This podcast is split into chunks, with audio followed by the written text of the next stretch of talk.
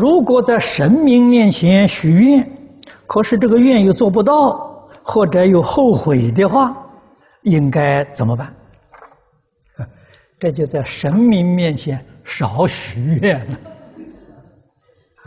不要轻易的许愿，不要随便的许愿，啊，许愿要自己衡量一下有没有力量做到，啊，如果没有力量做到的这个愿呢，不可以学的，啊啊，所以这个对于鬼神，对于佛菩萨，总要。自己，多想一想啊。